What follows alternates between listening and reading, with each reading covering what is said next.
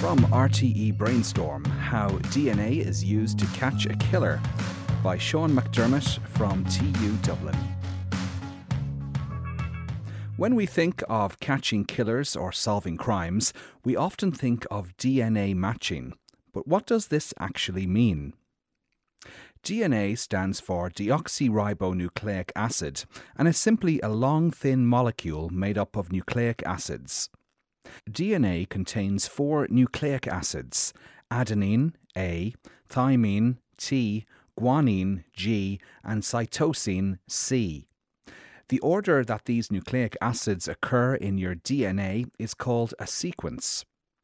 A length of DNA could contain over 50 million nucleic acids, but only the ones listed above A, T, G, and C in various sequences and combinations. DNA can be found in the chromosomes in the nucleus of your body's cells. Humans have 46 chromosomes, 23 from their mother and 23 from their father. We conventionally assign these pairs of chromosomes numbers from 1 to 23. Part of your DNA is responsible for different traits such as eye colour, hair colour, height, etc. A segment of DNA that determines a certain trait is called a gene. There are large sections of DNA that do not determine traits, and this area of DNA is known as the non coding region, or even the junk DNA region. It is this non coding region of DNA that is analysed by forensic scientists. A person can transfer their DNA to an object or surface if they drop their blood on the object after sustaining an injury, spit on the object, or ejaculate semen onto a surface or someone. They can transfer their DNA if they touch the object or surface with their bare hands. They can also transfer their DNA by touching another person's bare hand with their bare hand. The above transfers are referred to as primary transfer.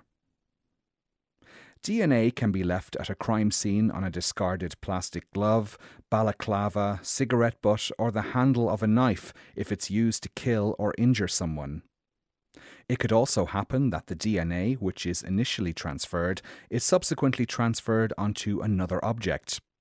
This is referred to as secondary transfer or indirect transfer and is sometimes proposed by defence solicitors as the reason for the presence of the suspect's DNA on an item. Once the DNA is recovered from the crime scene, it needs to be analysed in the laboratory. We need to go back to basics to understand how the DNA is analysed. In the forensic science lab, the scientist will look at a specific region, the locus, on up to 20 of the 23 pairs of chromosomes. At each locus, the analysis will essentially count a certain repeat pattern of the nucleic acid sequence in your DNA. For example, for chromosome pair number 1 at a specific locus, your repeat pattern could be 15 repeats on the chromosome that came from your mother and 17 repeats on the chromosome that came from your father. That would make you a 15 17 at that locus. The same process happens for the other chromosomes being analysed. Your final DNA profile could be something like this if 10 loci were examined. 1517, 910, 1416, 1318,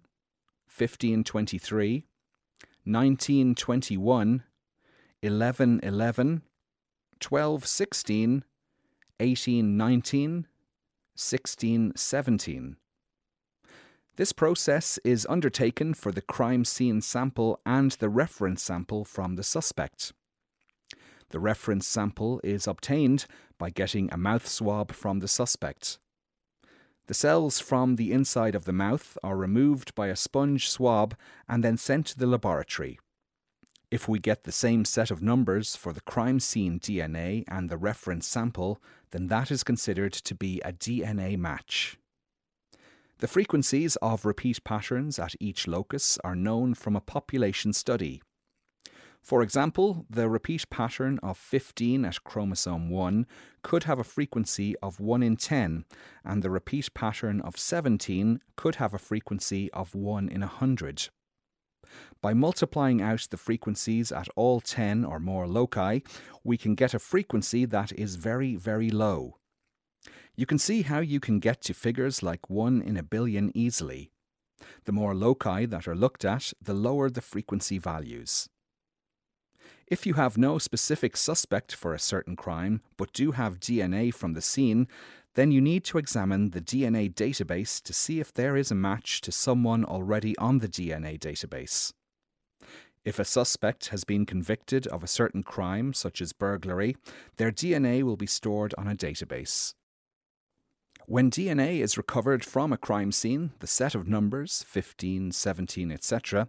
is fed into the DNA database and the database is checked to see if there is anyone that matches this set of numbers.